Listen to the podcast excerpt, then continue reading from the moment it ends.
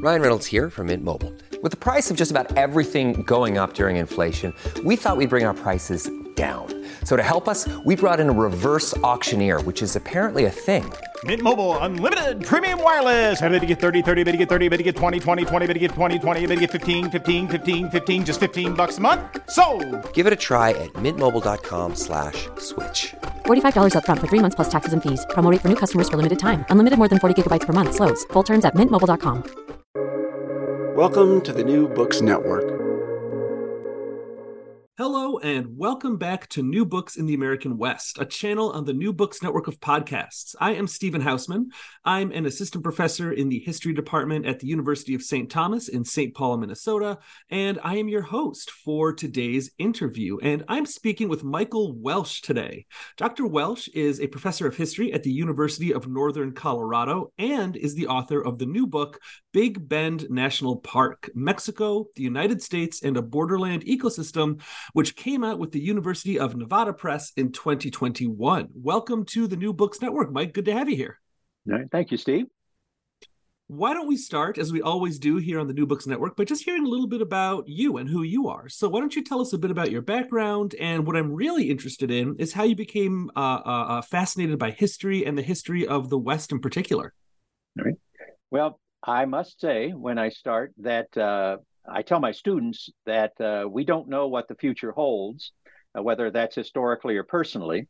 And so I suppose that I came to my appreciation of the history business and the study of the West in that business. I don't want to say accidentally, but not by design. I was an undergraduate student at a university in the Midwest, the University of Dayton in Ohio. Did not have a Western history emphasis.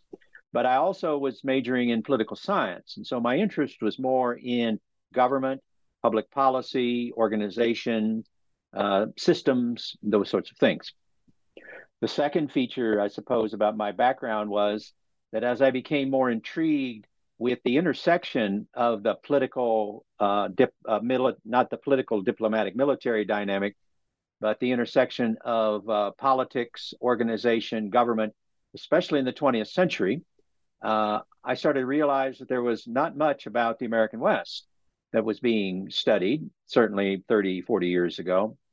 And I guess the third thing that intrigued me was I started reading about Native people and their stories, because 30 to 40 years ago was the nascent movement for Native studies, now Indigenous studies.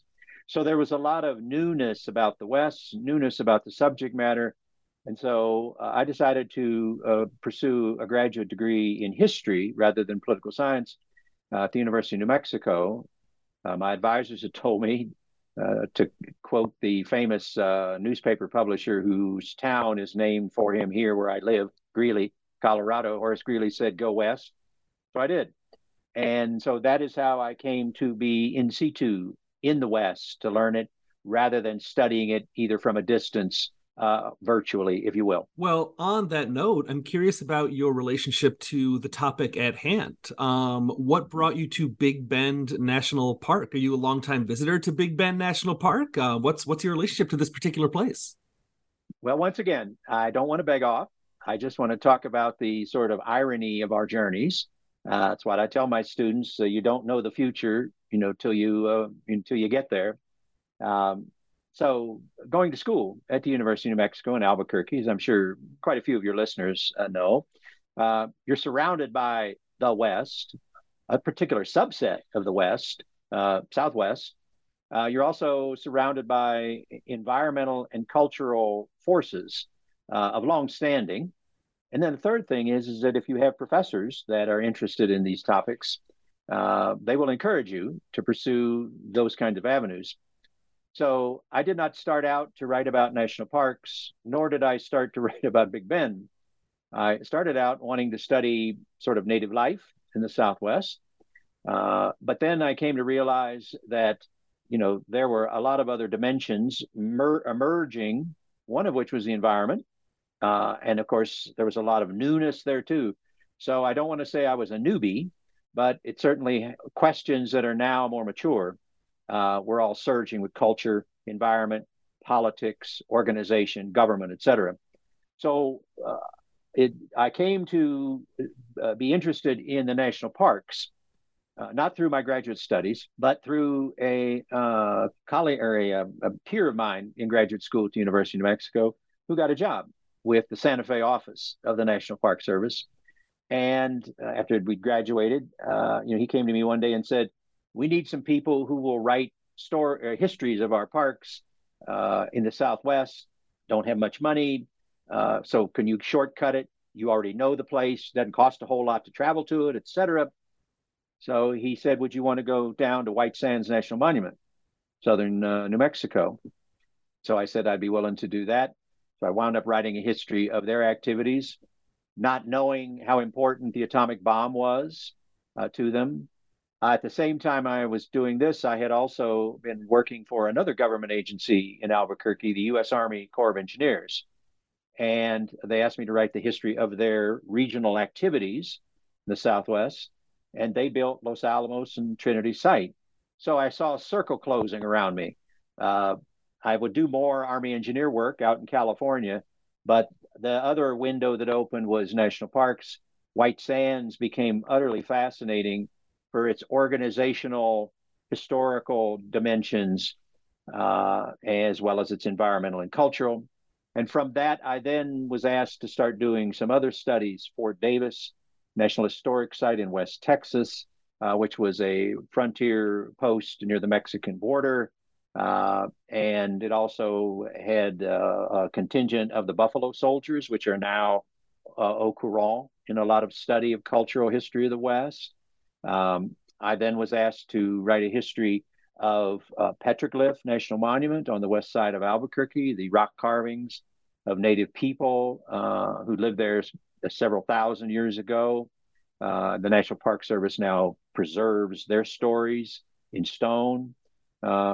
I then was asked at the same time to take a look at Big Bend because of my work that it was sort of emerging understanding a region for which there wasn't much interest within the Park Service, the border. 25 years ago, the border was not the question it would become after 9/11, and certainly with the political dynamics of the last decade or so on. So I don't want to say it was all by default. I don't want to say it was accidental, and I don't want to say it was inadvertent. So it was the perhaps classic path of the scholar of the region. You just keep exploring other questions in the region. And so my original curiosity about government and organization and systems to which you can then add your cultural resources and your natural resources. So that is how I eventually came around to the work on Big Bend. Yeah, and I got to say, and we'll talk a good amount about this when we get into the book itself, but national parks are really a tremendous avenue for understanding the intersection of the stuff that you're talking about, the political and the cultural and the environmental. They all, they all sort of interconnect, to use that term again, in these places. So that's going to be a theme going forward, but I'm starting to see the trajectory that you're talking about here. Well, there's also a fourth dimension, if you will. My students tease me and say the fourth dimension is the unknown, the paranormal, the one they like to travel to from time to time, right? And the fourth dimension is diplomatic. Right. Very few national parks have a diplomatic quotient in their records, in their trajectory, in their history. So you have your politics, you have your culture, you have your environment, and you have your diplomacy.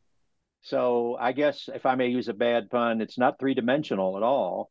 It's a four-dimensional story that takes a lot of imagining, may I, to explain why that it becomes part of the chapters, it becomes part of the questioning that we're going to explore today. Well, let's get into this story about this place. And I think to tell the story properly, we have to start with the place itself. So Can you maybe take like an eagle's eye view and describe Big Bend National Park? Where are we? What is this place like for those that have never been there before, maybe even never heard of it before? Well, I had never been there either, even though I had been to, I'd been to parks in the Southwest. My spouse was from Dallas. Her family was from Midland, Texas. which, as people reminded me when I started working on this history, was the closest airport, 250 miles to the north of Big Bend. So I did have some family stories, early on, but, they were just curiosities. The second way that, I came to know this environment was through the work at Fort Davis, because Fort Davis is about 120 miles to the north. And so it has a much similar ecology, much similar cultural history. So it was not a surprise to me that Big Bend would be this dramatic environmental and cultural landscape, but you have to go there and see it to believe it. And that's not just Park Service promotion. It sells itself for those who are drawn to that. It does not have the great visitation. So I was drawn to Big Bend, I think, because the Park Service historians saw the progression of my thinking rooted in a regional consciousness and a sort of wide-angle lens that they have to take. They have to study so many questions that are not on the minds of historians or social scientists. They have to study questions of management. They have to study questions of advertising and visitation and so on. So I think Big Bend was suggested to me. I put in a bid. I got the contract. Then went and paid a visit. Was taken in by the park people. Toured it, and it was made apparent. It was made quite apparent to me that going there 25 years ago, that was a great moment of change for the Park Service. It was a great moment of change for Mexico. And it was a great moment of change for Texas in those days. And so my goal was not just to do a conventional analysis of all the dynamics of park management. It was also to touch upon all the sort of issues surging through the daily life of the park to try to make that story matter more than something other than something that is right. And the park itself, by all means. I was just going to say that the park itself, it's this very arid region, and it's right along the Mexican-American border in Texas. And it's I've never been there myself. I've been sort of in the region, but it's a very striking mountainous sort of place. What were your first impressions when you first visited there? Well, I had asked, people about it. And of course, I'd made quite a few trips to the Fort Davis area and El Paso, having gone to school at the University of New Mexico and having written about the Army engineers in the Southwest. I'd spent time in El Paso, studied their flood control, studied their military base, Fort Bliss. So, it was not as surprising to me, perhaps, as it might have been otherwise. My first impressions of going into the park was how fortunate I was to have Park Service people as guides, not just as tour guides with me for an afternoon, but people who are trying to guide me to understand them. And the second thing that struck me when I got there was that there was a multi-dimensional story that was not only quadrangular, as we have described, but it was, multidisciplinary, and it was multicultural, and it was multilinear. The story lines ran out in a variety of directions, into the United States, down into Mexico. And then I guess the third dimension is Texas. Texas loves to talk about how it's a whole nother country and that sort of thing. Texas played a powerful role in the shaping of the park. And accepting it, rejecting it. The Texas dynamic is its own story, the U.S. dynamic, the Mexican dynamic, the environmental dynamic. So my great good fortune was to have, not just professionals, but practitioners of, sort of multi-layered thinking. And they were just marvelous in guiding me there. And so that's why I became so enamored of getting that story out that eventually becomes the book that we have today. Well, let's go back into the deep history of this place that would become Big Bend. Who are some of the people that have lived in Big Bend in the more distant past? And how did they live in this pretty remote and very dry landscape? Well, one of the things about that environment that you described is that it obviously wasn't that way forever, but deep time, you know, does go back to the time, to the moment when there was no mountains and no desert. And there were, you know, we all understand that now. But what the forward trajectory of deep time is the sort of drying out of the landscape. And one of those was the erosion of the streams through the uplift. And so it carved a sort of erratic pattern of streams and the river itself. And so the park gets its name from the term that was used to describe the sort of 45-degree angle that the park takes at its southernmost point. You know, I mean, it's not complicated. The river bends, bends of rivers, Gila Bend, Arizona, you know, Fort Bend, Texas. I mean, river bends, Bend, Oregon. It's such a common, simple term from long ago. So the term Big Bend came from the erosional pattern in which uplift occurred as the river was cutting, and it forced the river like a cue ball on a pool table to bank and then angle away from its original trajectory. So there's a striking environmental, geological dynamic that shaped it. The second thing about that landscape, what sort of plant and animal life could survive in that dryness? The extremes are dramatic. You can be on the river in April and rafting, and you have that sort of humidity bubble over the river, and the temperature will stay in the 70s, 80s in May, 90s in June on the river, but it's tolerable. But you leave the river and you go 100 yards, and you leave the, you know, the moisture evaporates quickly. And so the temperature can start going up by 10 to 20 degree increments every few hundred yards. So you can be a quarter mile to the parking lot from the river and you're near 100 in April. And so that shaped plant life and animal life. Right?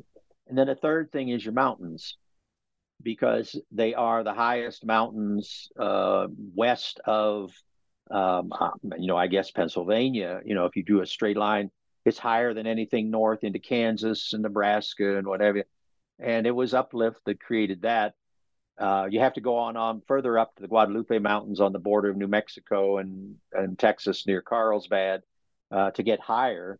The mountain peak is 7,800. So you will have different ecozones in the mountains, as well as different ecozones on the landscape all around you. That's part of the fascination of Big Bend towards natural scientists, wildlife managers, because you will have within a 20, 30-mile drive from the river at 1,800 feet up to the top of the mountain at 7,800 feet, you get to see so many life zones. And you also see plants and animals that are now on what they call sky islands. You know, it's just in the sky, there is this sort of ecozone that doesn't share itself with anywhere else. And so it's a very isolated land for plants and animals. So the question then is, who lives there? Who would come into that zone? Well, the answer is not many people then and not many people now, because the body is 90+% fluid. The body does not tolerate heat to any degree. There is nothing you can do about it. You know, absent advanced technology, air conditioning, and so on. So you had to be adaptable to the harshness and the starkness and the isolation. That is something that was shared by the native societies, you know, maybe millennia ago, and the tourists who come today. They all confront, despite all the technological advances we can bring, there's places you just cannot get cell phone service because the signal cannot reach, no matter how hard you send it. It isn't just that there aren't enough people paying for cell phone service in a given area. It's just that if you wanted to send a signal, it won't get there. The cuts in the 20-foot wide, cuts in the canyons and things like that. And TV signals can't get in there. So if you lived there, you know, you had to adapt. A second thing about who lived there long ago, the native people, they didn't stay. If they stayed anywhere, they stayed along the river, and they farmed in the lowlands, the wetlands, but it was a very, very much subsistence economy, and it was a very local economy. There was very little trade. So the isolation was profound for them too. But there was a third kind of person that came in besides those that didn't stay or those that farmed. Eventually, as in the 1700s into the 1800s, native people from the plains started coming through. As Mexican villages were moving out, Spanish first, Mexican second, the Spanish were trying to establish colonies to the north. There had been mineral strikes down near Chihuahua City, about 250 miles southwest of Big Bend. And so it was the classic American, imperial creep, slow but sure, no great gold rush leap, just the slow and steady advance, living along riverbanks and so on. So you had these Spanish-speaking communities coming. The Spanish government couldn't find very many people to settle, and so they sent soldiers with their spouses and their families. So in some ways, these were military outposts with a village connected to them. And you tried to have a ring of them around the south side of the river because the mountains were higher and it wasn't as dry and desert-like. And the second thing about that was that you were vulnerable. And so raiders started coming down from the north. And the most prominent were people whom the Spanish thought they heard the word Apache, and then they thought they heard the word Comanche. And so both of them were competing against each other to control this harsh desert landscape. I don't want to use any analogies about any other desert parts of the world where people fight viciously for control. I will leave that to your listeners to determine how that's a universal, not just a unique phenomenon to us in the Big Bend country. But maybe the need to control the few resources and the few people drives you more.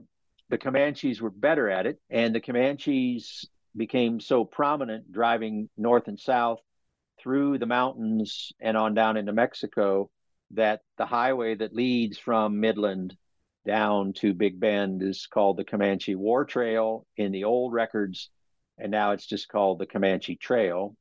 There was a movie or TV series made years ago by a Texas native named Larry McMurtry called Lonesome Dove, and it's all about Comanche Moon. It's all about how once the big moon in August and September, the harvest moon appeared, it was easier to travel, it was cooler, and people were cultivating or were harvesting their crops, and you swept into the village. And the moonlight in the middle of the night was how you navigated the plains and the mountains. And so it had seen violence long before English-speaking people came. And so there's your early people, your traveling people, your settling people. The Spanish priests, when they came down from El Paso down the river and start noticing these places, they start giving real simple names like Presidio, the fort, the presiding center, because you just built a fort there. They gave names to the people. They called him Humano. It's sometimes spelled Jumano, because Humano is the Spanish word for human being. They did not really define them as a tribe. They were just living along these rivers. It's very simple terminology. And the Spanish also gave a name to the mountains in the center of Big Bend. They call them Chizos because they had heard a word in Mexico from the Nahua speakers of northern New Mexico, very common language spoken in central and northern New Mexico, Nahuatl. And the word in Nahua for wild person is chi. And so they added the Spanish suffix so, sa, chisa, chiso. And what it meant was the land of the wild people. And they had the Paso de Chizos, the corridor through the mountains that they popped out of across the river to raid and trade. So there are so many connections, native, Spanish. as well as points of conflict. Eventually, there was a story told by the people who settled in these villages that the Comanches would not steal everything you had because they left you enough seed, they left you enough tools and horses and women and children, so that when they came back next year, you would have started over again. So it's a complicated, layered, challenging landscape, and the people that lived in there demonstrated that through the conflict interaction dynamic that maybe is still there today. So the story that you tell in this book, it deals quite a bit with Big Bend as a national park. So it's quite a bit about 20th century history in this part of kind of southwestern Texas. So I want to make sure that we spend a good amount of time talking about that period. But briefly, before we get into the 20th century, what is the early American kind of national history of Big Bend? How do Americans eventually enter into this picture, into this story? What do they make of this place at first in the 19th century before this whole idea of national parks even was a thing, even existed? Well, if you start off with the American story in the early 1800s, coming west and exploring the first phase of American interest, there was none. The only interest America had in that part of North America at all was the eastern half of Texas through the settlement of Stephen F. Austin, eventually the Texas Republic, Texas Revolution, War with Mexico, etc. So there was that. They then, when the United States took over Texas as a state in 1845, then you started sending your army explorers out, your next generation after your Lewis and Clarks, your John C. Fremonts and others. And so explorers were sent first to just see if there were any trails across that landscape. And then when the United States took over the land officially in 1848 after the War with Mexico and the Treaty of Guadalupe Hidalgo, one of the clauses in the treaty said the United States would survey the Rio Grande. And so William H. Emery and his reconnaissance mission was the first official entry of Americans to do the exploration that we had seen with Lewis and Clark much earlier. Or Fremont in the 1840s coming to, California, Northwest, Colorado, and so on. So there was no Santa Fe Trail connection. There was no Oregon Trail. There was no pathway of Americans out. So it was the U.S. Army that came through. And Emery's people, you might find interesting, did not know the landscape at all. And there were no guides. I mean, where are you going to find a guide to help you? So they coordinated with Mexican officials. So they had fought each other in 1846 and 47. And in 1850, they joined together and they start marching southeast from El Paso to plot the landscape. And so it was Mexican Army engineers. This is where my work on the Army engineers in the Southwest came into play, because it was not surprising at all how often in the past, we're good friends now with Japan. We're good friends with Vietnam. We can do it, can't we? With Germany. So to get to know that land, we had to ask the people that knew it better than us. And so we plotted the landscape. And so the boundary line was drawn. And from that day on, the 1850s, there's still an agency called the International Boundary and Water Commission, IDBWC, with American and Mexican officials sharing information, sharing office space, as well as hubs in the United States and Mexico City. So the earliest American entry into there, you might say, was rather peaceful. So the second dimension of American interest in there is in the 1860s with the Civil War. Because once the Americans win, once the North wins the Civil War, sends the Reconstruction troops out, they then start sending the surveyors out to figure out how to use the land and then how to lay railroads. And so the railroad surveys that had started in the 1850s but never got anywhere near, they were rebooted for 1860s and 1870s.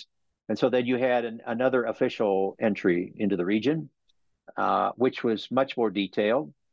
A third dimension then was, as the railroad came out from San Antonio due west all the way to El Paso and went 100 miles north of Big Bend, cattle ranchers start coming out because the cattle were all in the southern part of Texas.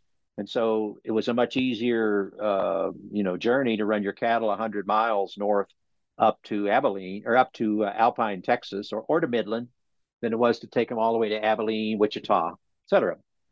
So some cattle ranching developed, but not as much clearly as further on the plains into Oklahoma, Kansas, Nebraska, et cetera. A second thing that happened was the animals ate up a lot of the grass. And so they sort of stripped it of its vegetation. And so the erosion that was natural occurred, and there was nothing to hold it. And so it got overgrazed by the early 1900s. So that phase was not very successful either, except for the few ranchers who could make a go of it.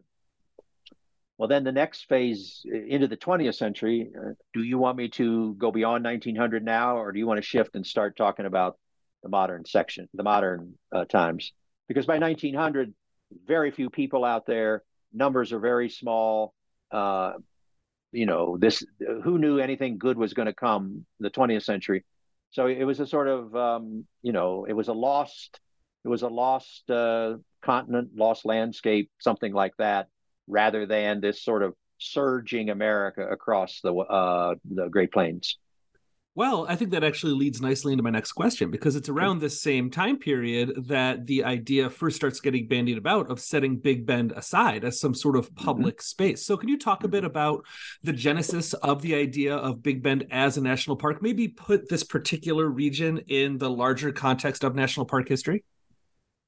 Well, the idea that the landscape was losing value, or the landscape never had value, fits with that thesis of a Park Service scholar named Alfred Runte, who you may have encountered his work, with others. He is the sort of lodestar of a lot of thinking because of the timeline he created and the sort of suggesting of many more studies other than what he could do in 20-page chapters. His thesis fits well here, that you couldn't decide whether the land was monumental, stunning, overwhelming, jaw-dropping, and had to be saved and then perhaps commercialized, or it was worthless. And there was no point doing anything for this, but because no one else wanted it, the federal government by default would take it. I'm thinking of why the federal government gave away land in the Homestead Act in the first place. The good land for the railroad grants was being given out. The lesser lands had to be given out, free 160-acre farms for $10 fee. So the tension between the monumentalism and the worthlessness dialectic of Alfred Runte will fit here to get us started. The second thing is that after 1900, the conservation movement starts to develop in the United States. And for the West, it is the preservation of natural beauty. Well, Big Bend's got a problem there. It does not have that, stunning beauty, forests, rivers, waterfalls. There's no Yosemite, no Yellowstone, no Rocky Mountain National Park features to it, right? So Big Bend won't be promoted because of that conservation idea. But the third thing that is surging, maybe because of the the 20th century Western movement and the conservation movement with it, is the idea of tourism, first with the railroad and then by the 1920s with the automobile. So Big Bend, in a way, is no surprise at all as a unit of the Park Service flowing out of all or stimulated by the forces that make so many of the parks, attractive. So you have those forces. But in the middle of all of that, there is a sort of dark cultural moment that challenged those who wanted to promote the park because other places are doing the same thing, conservation, tourism, the economic benefits of that. The dark moment is the Pershing expedition into Mexico in 1916 after Francisco Pancho Villa leads the raid out of Ojinaga into Presidio. Presidio is the nearest town of any size to the west. It's about 80 miles due west of Big Bend. And so What happened down in Big Bend was the federal government decided it needed to send troops because Pancho Villa's lieutenants came across the river and attacked a small outpost on what is now Big Bend Park land, Neville Springs, and 4 soldiers were killed. And so there had to be both retaliation for that and sending a message, don't do it again. So the fighting force is organized, and then something else develops, and that is the awareness that the war in Europe, the Great War as they called it in the day, is not going well for the people we support. And so the crisis moment in the summer of 1916 for Woodrow Wilson, as he's running for president, and people are saying, do something about, England and France not being able to, push the Germans back, the stalemate concept and the mega death that was coming about because of that. When Pancho Villa attacks in the fall of 1916, first at Ojinaga, Presidio, and then west of El Paso and Columbus, New Mexico, the president's hands are tied, like so many other presidents have had their hands tied by events they couldn't control. And so the pressure was on to not just retaliate against Villa, it was to go get him. And then the second thing was to send a huge fighting force to make sure that that wouldn't happen. And then the third thing was to test out all of the equipment, supplies, command structures that we might need if we were to go to Europe at some point soon. Wasn't going to happen in the winter of 1916, but maybe spring. And so some call the Pancho Villa attacks for the Big Bend area their 9/11, their Pearl Harbor moment, their Fort Sumter moment. Suddenly the outside world rushes down there.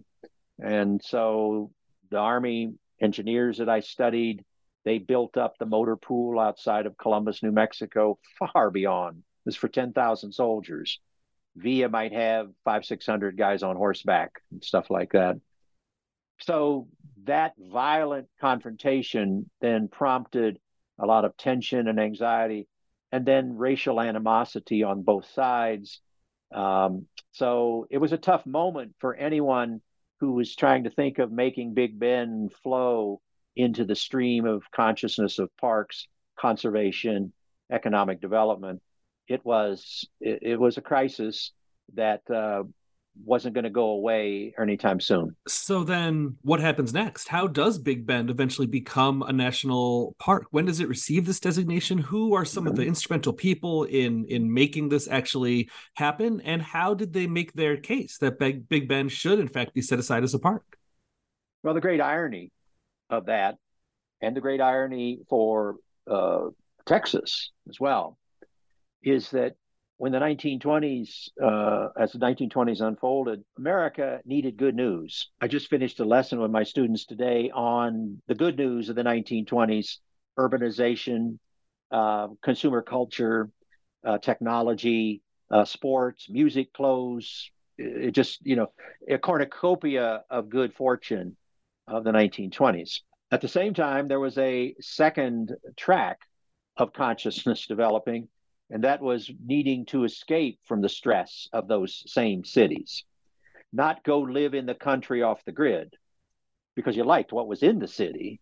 It was just to leave the grid behind for a little while and sample the landscape. So the automobile, the highways, the good roads movements, there was a whole bunch of organizations wanting to pave all-weather routes through the West. There was an organization called the Highway 26 Association that wanted to run a highway diagonally through Texas that, will come near Big Bend. There was the Route 66 movement to, get all the way out to California. There was the Pan-American Highway over in New Mexico following the Rio Grande. All of that was designed to bundle together the tourism economy, the conservation movement, the management of that for better quality of services. There were so many features because the automobile required all of that for itself. And so those who were promoting that dynamic turned to the southern part of Texas and said, well, you know, if we can run a highway like 26 across the Nevada desert or across the Arizona desert, let's do it here. So it's no surprise that some of the early promoters sold cars in Alpine and El Paso. There's that.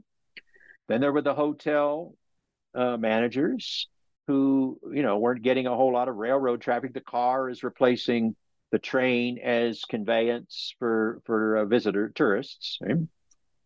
And then there were the local officials who needed tax revenue, and it wasn't coming from grazing anymore, and there's not a whole lot of oil down there. So Big Bend started to emerge in the 20s in Texas as a logical 20th century economic attraction, very up to date, national promotion to get the kind of visitor who was driving out to the much larger parks in other areas of the country. So those kind of features, the economic development features, are surging everywhere. And so one more piece to bring the Park Service into all of this, the idea of naturalism, the study of the environment, ecology, that was rising in, you know, wildlife studies, plant and animal, ecology. There was a great deal of that in the 1920s as well, botany and so on. And so some people start coming out and they were just stunned. They were stunned at the reptiles. They found fossils. School groups came out from major universities to spend the summer digging, not for gold, but for, you know, dinosaurs. So you had then a whole new generation of interest in the scientific, natural, environmental, as well as the more pragmatic economic and political dynamics. And those were the kind of people who then joined with locals who realized 10, 20 years from now, we're not going to make it, or we can't hand it off to our kids. Let's just give in to the 20th century and let's go for it. Now, whether that was prominent in other parts of Texas, it was in Dallas, it was in Houston, it was in the big cities. They were going to be the source of tourism, people thought. And so newspapers in Dallas and Houston started sending reporters out and started marketing this. And so by the 1930s, they would then be the messengers of Big Bend's wonders, its magic, and its escape from the city. And one of the early ideas for Big Bend National Park was that this place could be an international peace park, you know, this sort of site on the border between two different countries, and a place that, as you said before, had often been a site of violence and of animosity as well. So can you explain how this idea comes about and why it turns out to be such a complex, and to use one of the phrases used in the book, such a dramatic concept as well? Well, you can bring quite a few scholars to your podcast who can talk about the interaction, conflict dynamic that has existed for 150, 175 years between the United States and Mexico. Hmm? What Big Bend represented, though, for those who started to promote the International Peace Park idea, was a chance to turn away from that long and often tragic trajectory that many others have written about, still write about, those who have gained advantage politically, perhaps economically, from highlighting those differences. Right? So it's a profound story if there was no park.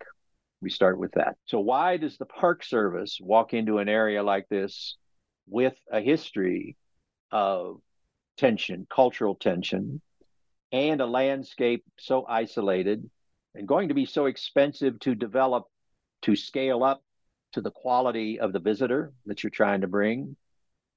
It was, I don't mean to use a sort of simplistic term, but today we might say it was going to be a heavy lift. All those things had to be brought forward, advanced, scaled up. So the change that occurred for Big Bend comes in two parts. One is, by the late 1920s, the idea of setting lands aside for economic benefit, economic development, maybe escape from cities, was starting to take hold in Congress. And one of the ironies of the political dynamic of the late 20s is that the president, Herbert Hoover, who, as you know well, had a deserved reputation for looking helpless in the face of economic change. Now, was it because he just wasn't very bright? Or was it because the forces were so strong to not do anything about the economy? But at the same time, he can't move on economic reform. He is drawn to the idea that maybe national parks and conservation can be projected forward as some sort of wellness or mindfulness solution. We talk so much about that today. Positivity. What do they cost? Who can argue with wanting to feel good? Eh? I can argue about my taxes. I can argue about giving government programs to the undeserving, all the things that were pushed against Hoover. But who can argue with this? So as the Depression deepened in the late 20s and early 30s, before the Roosevelt administration, the second Roosevelt, the irony is Teddy started pushing conservation. It then dips teens and 20s, comes back again for FDR. But in between that, Hoover starts designating public lands. He designates White Sands that I write about. He designates Carlsbad. You know, Guadalupe, so areas that have the worthless, dynamic, not the monumental. Those were already set aside. So Hoover starts setting aside lands just on, what would we say today, on speculation. Do something with it. It's not costing us anything. Nothing's happening to him. So that movement is surging. And then when Franklin Roosevelt's people take over, their New Deal idea is to push against so many sort of obstacles, economic, political, cultural, environmental for us out in the Big Bend area. And that's where your Civilian Conservation Corps will be sent down to the area, not to create a park at first, just to do your roads, just to deal with your erosion, what have you. The soil conservation people went down to study, can anything be done with this overgrazed land? The Bureau of Reclamation is sent in. Can we dam the Rio Grande somewhere in a canyon, trap the water, use it to irrigate some of that land down there? So there were a host of New Deal agencies coming to the Big Bend area. The Park Service was just one. Mm-hmm. But the government agency that then comes to the Big Bend area in the 1930s that changes the character of the conversation is the State Department, because the Roosevelt administration was also pushing the idea of the good neighbor policy. So wherever Roosevelt's people could carry the message of being friends with Mexico, not just its own State Department people, but Interior, Defense or War Department, Postal Service, wherever. We're friends with Mexico. So the State Department starts sending people down to the border, up and down. And one of the messages that comes back is, well, we would like to have a better working relationship with the United States. We, too, in Mexico would like tourism. And a new administration in 1934 takes over in Mexico, Lázaro Cárdenas. Cardenismo is called in Mexico for 6 years, in which he promotes progressive ideas, one of which is environmental protection, forests, eroded lands, and so on. So there's a lot of similarity in the progressive thinking of Roosevelt and Mexico. And so the State Department says, well, we had started an idea with Canada in the early 30s to create an international peace park on the border, Alberta and Montana, Waterton Lakes and Glacier. It was part of an early 30s idea. The Carnegie Institute, Andrew Carnegie's money went towards not just, setting up colleges and or libraries. He also was setting up a peace institute that still exists, Institute for the Study of Peace. And they came up with the idea in the early 30s, why don't we have these shared ecozones managed together. And that demonstrates how, we can rise above these sort of, current tensions, political, economic, racial, and the environment unites us. So that's how 32, 33, you get your waters and lakes glacier. And so the State Department then said, let's do it for Mexico and the United States. So in comes State Department people, Spanish-speaking diplomat or staffers. In comes money for studies. And the Park Service is energized to add to its portfolio of ecosystem protection and park development. In comes the diplomatic dynamic. So we could go on and talk about then how the park itself for before 5 years, or the Park Service deals with that, because that's a different story than how it plays out. Is that okay to sort of segment it? Yes. Yeah, please keep going. I mean, right. What I'm curious about how... No, but yeah, you talk. Okay. Because the point being, how much of this is like me, it's inadvertent. It's just a flow of time. It's a journey. But once things appear and make sense, and then you have the skills, the knowledge to move these things forward. There would be no Big Bend if there had not been this sort of constellation of agencies, some of which wanted to change the landscape, some of which saw no value in the landscape. The military decided they weren't going to put any military bases down there. It was fine with us. They said, "You know what? Who's going to attack from there?" We taught Pancho Villa lesson and so on. So once the stars aligned, if you will, for the International Peace Park, that elevated it in the minds of tourism promoters. It elevated in the minds of congressional officials who voted on it. It elevated in the minds of Mexican government officials. The old cliche about victory having 1,000 fathers. Suddenly, everybody's on the bandwagon. The cliches apply. Everybody wanted to see it go forward. Roosevelt talked about how he wanted it to happen. Staff went to meetings in Mexico. Mexican officials came to the United States.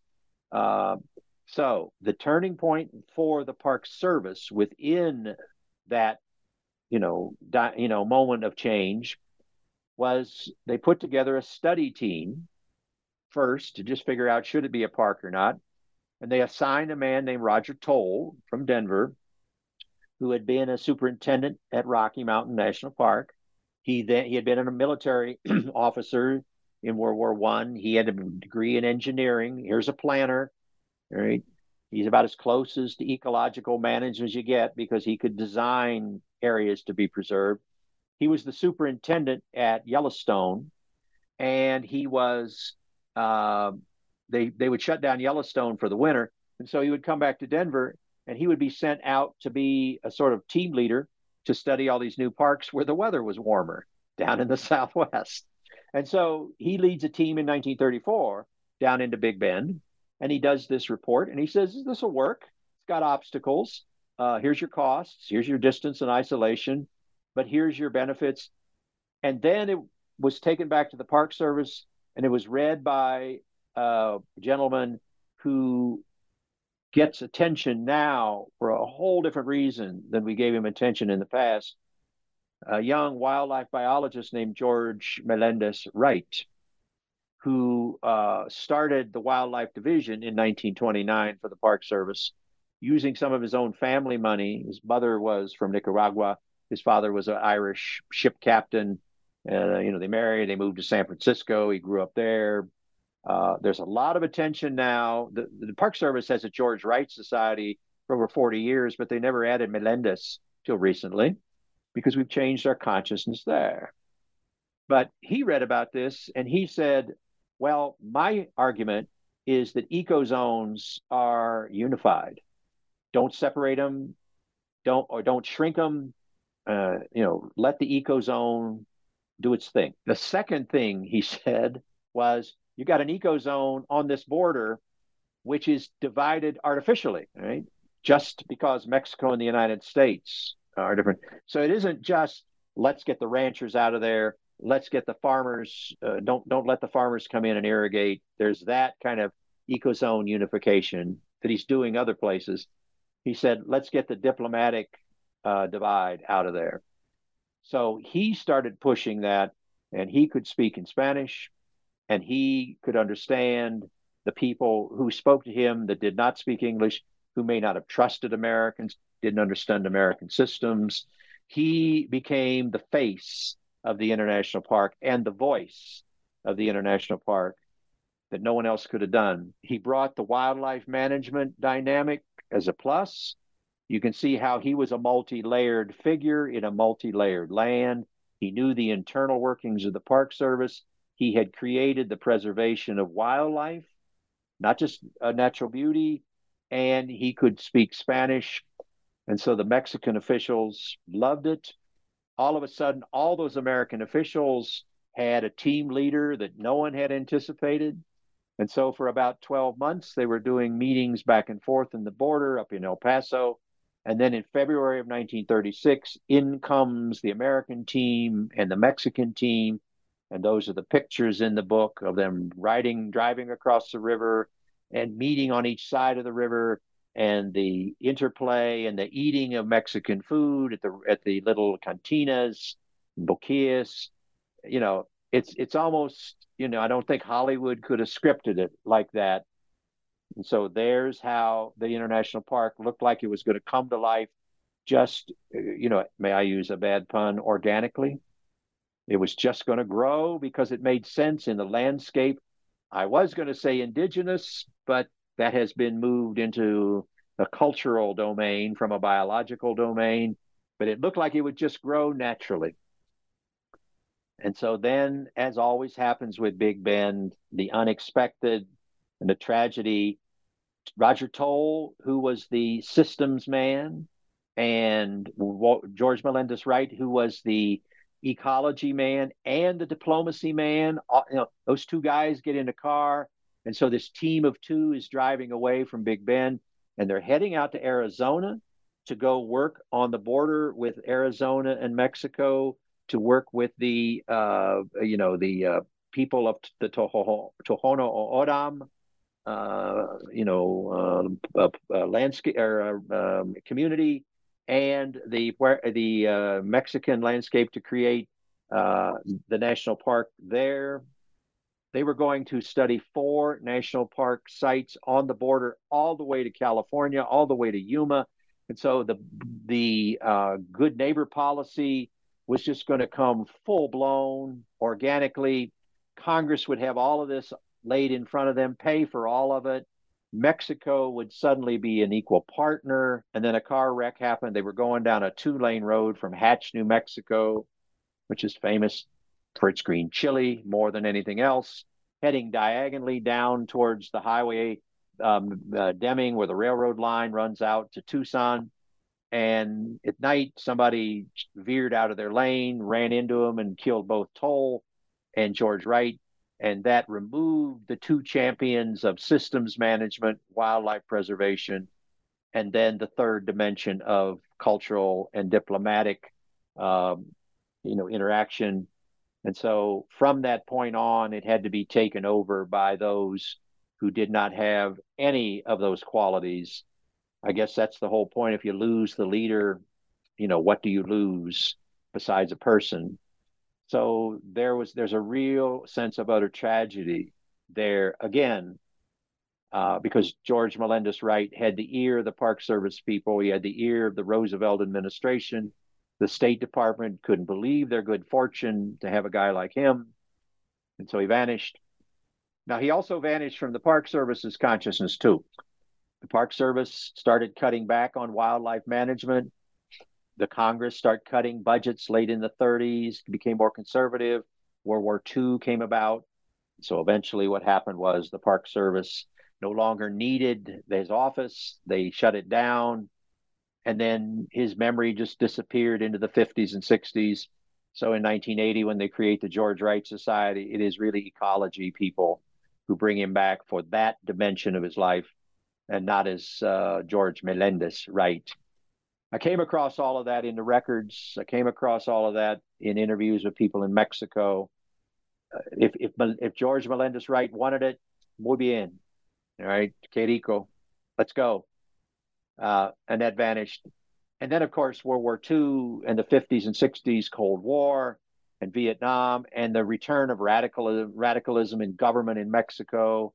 There was no place for a long time for that collaboration, that harmony, that interaction that we had seen in the 30s. Yeah, it's a really sad story in a lot of ways, and a story of kind of sliding doors, right? What would have happened? What might the national parks on the southern border in the Southwest look like if a driver heading in one direction had swerved at the right moment instead of at the wrong moment, right? It's historians, we don't love counterfactuals, but it's one of those kind of great what if sort of moments in national park history.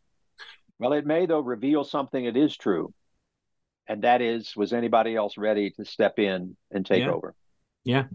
And was it this convergence of forces in these two individuals and these Mexican officials and then American officials? After 1936, Franklin Roosevelt's budgets are cut, and then the war is looming larger. One of the ironies of this story is that people keep pushing the park, and the Roosevelt administration keeps pushing that idea. So it becomes a park in June of 1944, 6 days after D-Day. Mm-hmm. And the president had wanted to come out and be there to, dedicate the park. And he couldn't, because when D-Day hit, was game on in Europe. It's kind of like, presidents that have to drop everything and turn to a crisis.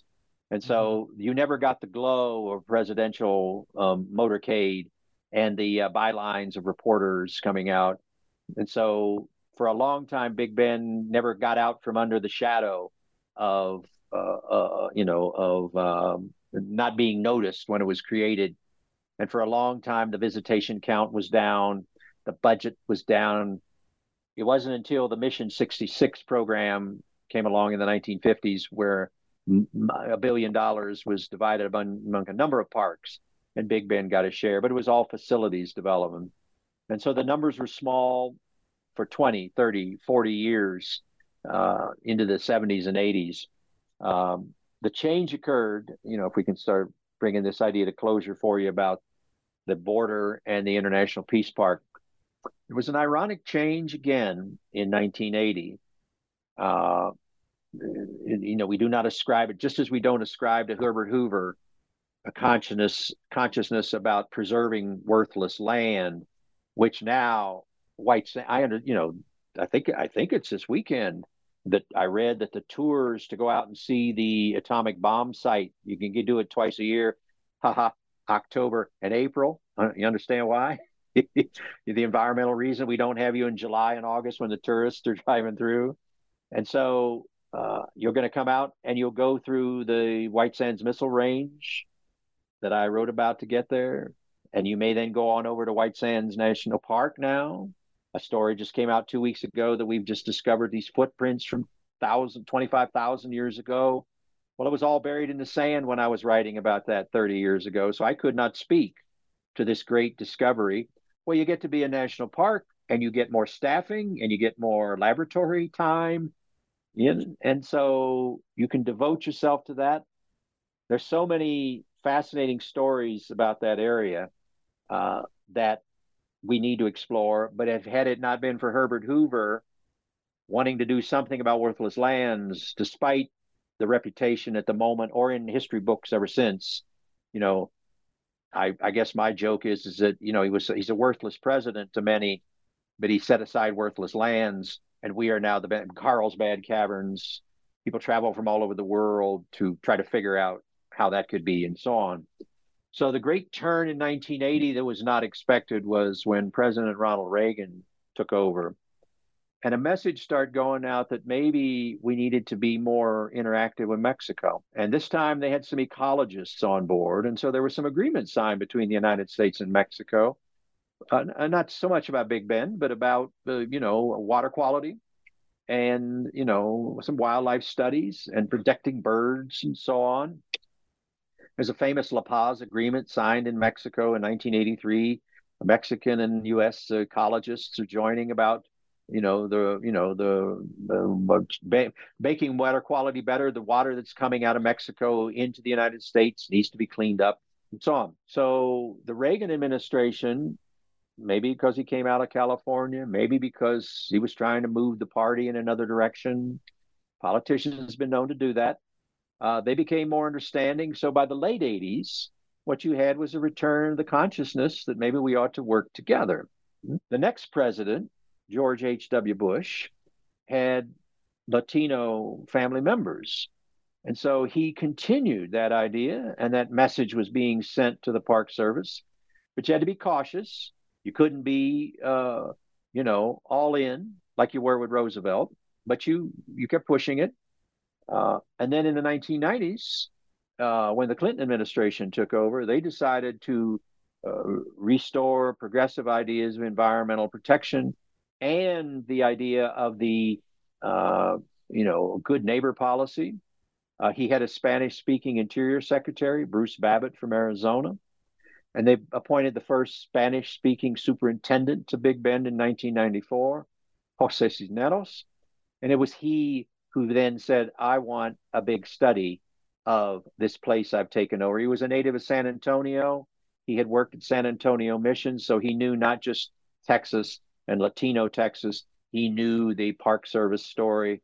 So when he got to Big Bend, he said, I want a big story, and I want to see the uniqueness of the landscape and the cultural dynamics of the landscape woven in there. So as we begin to wrap up here, why don't we bring the story up to the present day a little bit? I'm curious, what is the status of the park today? And when I say status, I mean the practical things. How is the visitation today? Who is going there? How popular of a park is it? But I also mean in terms of its politics. That's been one of the major themes running through our whole conversation, is that this site, being situated where it is, has always been this sort of this kind of nexus point for, as we talked about earlier, politics, environment, and culture. So what is the status in all the various meanings of that word of the park today?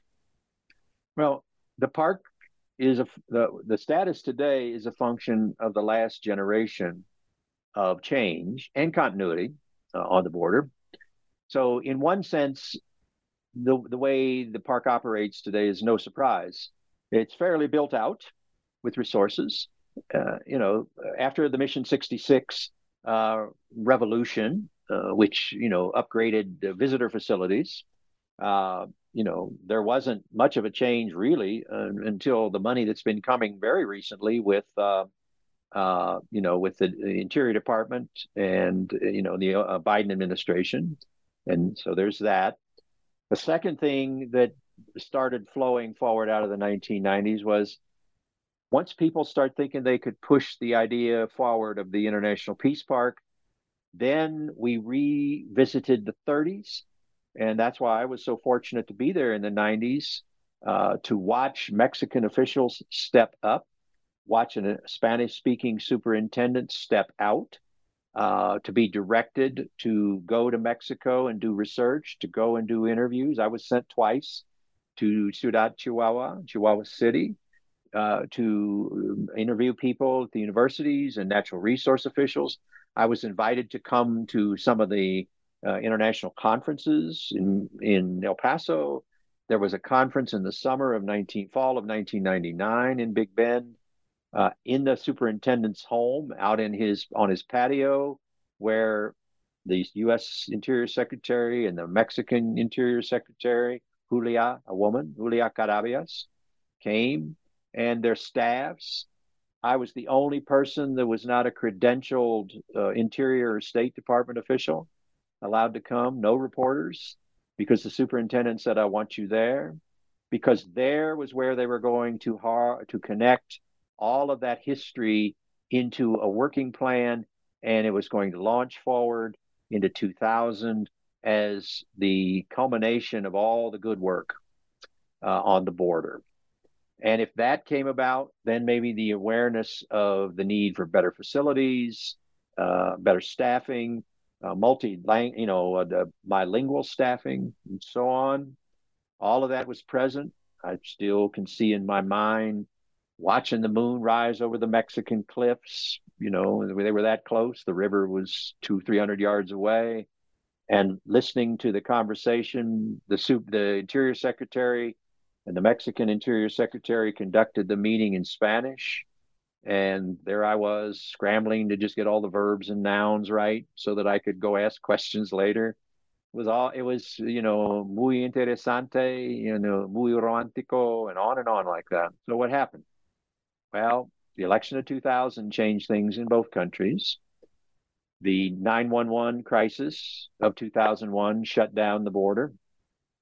The militarization of the border up and down the Southwest, not just the Rio Grande, you know, as the war in Iraq and Afghanistan unfolded. That put a lot of those imaginative efforts on hold, just like World War II did in the 1940s. And so talk about back to the future. And that's the benefit of doing the long study that José Cisneros wanted. Just don't do episodes or just don't do policy manual applications. Why did we put the campgrounds where we did and so on? He wanted that French idea of the longue durée, the long duration of time. And so you can watch the sort of return to the past and then the launching forward. So what happened was when the Obama administration came in 2008, they brought in a Spanish-speaking Interior Secretary, Ken Salazar, from my state of Colorado. And he was told, restore the benefits of the interaction that was attempted 10, 15 years ago, all right, just as Clinton's people wanted to try to maintain or enhance the quiet diplomacy and partnerships of Reagan and George H.W. Bush. And so Obama's people started making a push toward that. And so agreements were made, and the Mexican government agreed upon a map that showed lands that they were going to set aside, these protegidos, áreas de protegidos, protected areas. They could not go to a full park, you know, dimension, but there were going to be these areas, no more development, or we're going to rewild it. There, they start using that term.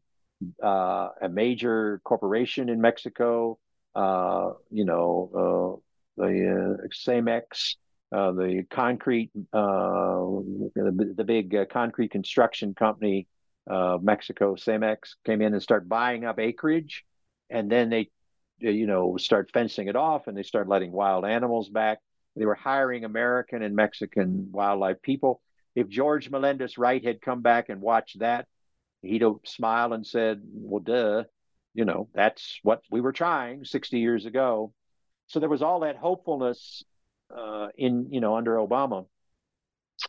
And then that all changed again. And suddenly the message went out that the border has to be closed again. And that is where we are today. So the cycles of interaction and conflict, the cycles of partnerships and, you know, and not just competition, but distrust, they set in. The cycle that doesn't change is environmental. I guess that's the ultimate tragedy, is if we look to the environment, that cycle has just been there for as long as the rocks have been there. All right. The people are the ones who have cycled it in and out.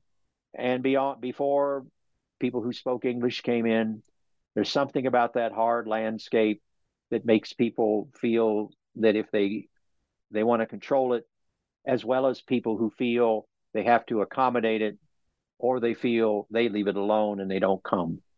So I guess that's why there's those three stories about Big Bend. Should I not go? Should I accept it? Or should I control it? And that's where we are today. Yeah. And at the end of my conversations, I always like to ask my guests to kind of imagine themselves from the other end of one of these books. Instead of being the person writing the book, imagine yourself as someone who has read this book. And I'm curious what you would hope that a reader would come away from this book remembering or understanding several months or a year or even 5 years after reading the book itself. What's sort of like the big sticking point that you would hope someone would come away understanding here? Well, if I may, I'd like to borrow something from the culture of George Melendez Wright's mother. People who spoke Spanish have interacted with that landscape much longer than those who spoke English. They, in turn, interacted with that landscape much less than the people who passed through millennia ago, centuries ago, right? who everybody saw the same landscape, and everybody had to encounter the, do I ignore it? Do I fight it? Or do I accept it? Right, the sort of triangulation of it. Okay. But I like to think that since it's got so many Spanish names mixed with native names, I tried to get across in there, if people read it, that it's a mixed landscape, mountain, desert, river. They are mixed people in it. There are mixed motives in it. And there's mixed outcomes in it. The word in Spanish that was used for the mixing of people, whether it was voluntary or forced, Spanish start talking about mestizaje, mestiza, mestizo, mixture. That's all it was. It wasn't racial, it wasn't ethnic, it wasn't language. People who were not one or the other anymore. And I can't define them, but there they are. We've taken a long journey trying to figure out that. And so when people came into that landscape, I hope those who read it think everybody had to learn anew and for themselves what it meant to live in a mixed world that demands much. And I think that's what I say in the introduction. It demands much and gives little. And so if we took away the idea of mixing from the book, then you can begin to understand George Melendez Wright and the Park Service. The chapter I wrote about the Rangers, I was utterly fascinated with that duality. Are they guardians or are they warriors? The tragedy of the Vietnam War and the Park Service was the hiring of Vietnam vets and giving them jobs to go out in the middle of nowhere to be Rangers, A, because they had that combat training and could put up with harsh conditions, and B, law enforcement on top of it, and B, they may have had PTSD and they needed to be away from your Yellowstones and Yosemites and your National Capitol Mall and so on. Vietnam got that, Big Bend got that. Big Bend then became a training ground during the drug war for drug enforcement agents to come, because where better to get ready to go into Mexico to fight drug lords than right across the border. And so I interviewed people, and there were shootouts in the streets of the little towns where drug agents and Park Service Rangers together went down into the park in the 70s and came away telling stories about how they were reenacting John Wayne. They were reenacting the Wild West, the Ranger story. So if I think there's one story that is not told now that we're telling George Melendez's Wright, I think it's great. If we could tell the story about what it meant to have to come in and bring the Park Service to Big Bend, that was not an easy task at all. There was a superintendent that had to be removed because he liked to ride around with a gun on his hip, and he liked to chase bandidos, and he liked to get rustlers and put them, in a wagon and send them to Presidio to, go to court. It was not a good time in the 70s for dealing with the border. And so I don't want to say sympathize with the Rangers, and I don't want to say glorify the Rangers. Just try to understand what it meant to go in there and have to represent, the green and the gray. It's a different world completely for all those dimensions we talked about. And who would know better than any tourist, any reporter, any politician, any superintendent that stays 3 years? Who would know better than the Rangers? That's my takeaway for the reader. Yeah. Which would make a great book in and of itself, really. Yeah. Well, a history of Rangers everywhere would be fascinating. Yeah. And then for my final question, I always like to get a preview from my guests of what they are working on next. Do you have another national park history that you're working on, or any other projects that you would like to give us a very brief preview of? Well, I guess the lesson I've had for 30 years of working in Park Service histories and 40 years of working with Army engineer histories is that you never know what's the next project, but you get an idea while you're doing one, just a classic academic style. But what's the question that's on the table for what you're studying? that will not only benefit you, but will benefit others. Because if you write about these institutions, the organizations, they don't exist for themselves. They exist for others. In the case of the Army Engineers, it's national security, or it's reclamation projects, right? For the Park Service, it's for the visitor, for the student, all right, for the communities around them, and so on. So you do have to have a more third-person look at yourself as you look at your projects than if you say, boy, I'm now going to go do that because that's what I want to do. But you are still an academic and you have to find your own path. Right?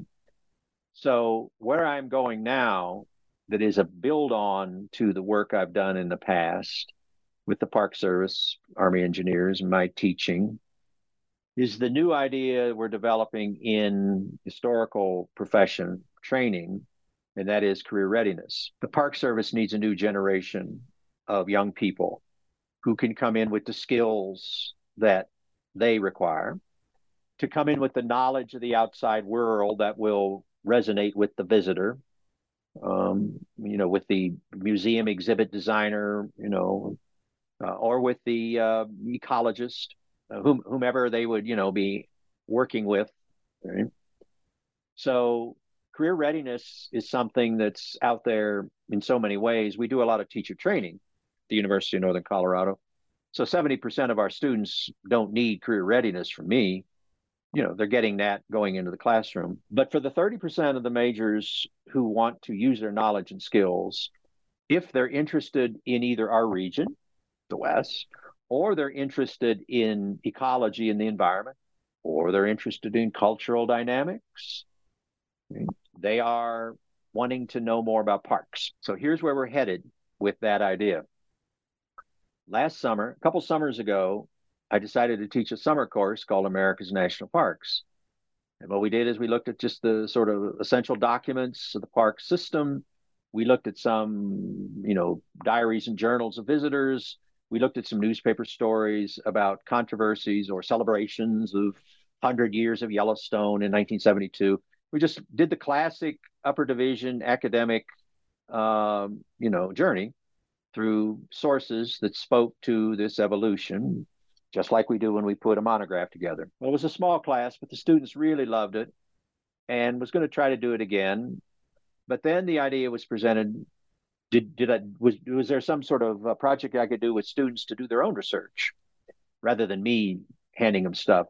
So last summer, we got a small grant from our university to hire 4 of our graduate students to go down to Denver to spend time collecting and scanning documents from the National Park Service's record group, 79, which I've used a lot in my work, and to see if we could create a database of sources that people have not seen or can't go see because you have to go to the archives themselves.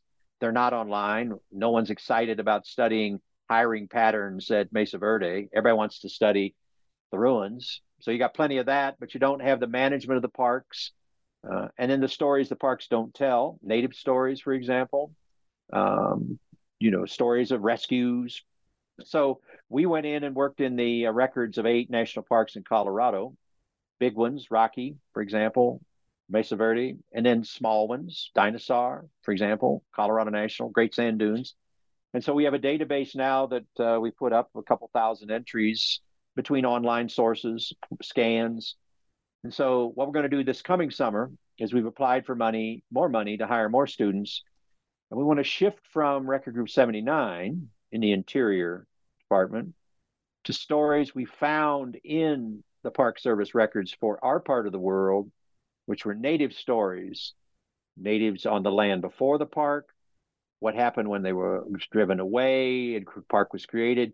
And then did the park over time try to restore the stories, even if they could not restore the people or the land? So was there a virtual presence of native life as opposed to a real presence? So we're moving over to Record Group 75, Bureau of Indian Affairs, which is the records of all the reservations. And we're going to focus on the Ute people of the southwestern part of our state because we found a lot of material in the Park Service's stories about taking Ute land And then once parks were created and then the service needed more ute land because more visitors wanted to come to the sites. So redrawing the boundaries. And then when visitors said, well, what's the native story? Well, it was tough getting Utes to tell their stories. So you emphasize the vanished farmers that were called Anasazi by the archaeologists. So we're going to try to develop a database of Ute sources because the Park Service records pushed us in that direction. We've been told by the archivists in Denver for the National Park Service that we could do this for any tribe, whether they have a park nearby like Glacier, all right, Yellowstone, or they don't, like Rocky, all right, Grand Canyon. Well, oh no, Grand Canyon, 22 tribes. You can see we could stay focused on tribe park. We could stay go bigger park or go bigger with tribe parks in it. So we're trying to learn a digital humanities perspective on this that flows out of the need to go now and ask the organizing, managing people, why'd you do what you did, put it on the table. It's the essence of the research now on the boarding schools. People now are asking, why did we ever have them? Why did they unfold the way they did? Not just why are the children in the graveyards with no names on their tombstones? There's where we're headed now with organization and management. And so that's why, you know, I appreciate Steve taking the time to to present this sort of idea that is not as, prominent in scholarship, but it's coming. Dr. Michael Welsh is a professor of history at the University of Northern Colorado, and his new book is Big Bend National Park, Mexico, the United States, and a Borderland Ecosystem, which came out with the University of Nevada Press in 2021. Thank you so much for speaking with me today, Mike. It's been a pleasure. Steve, the same. Best of luck to you with the podcast.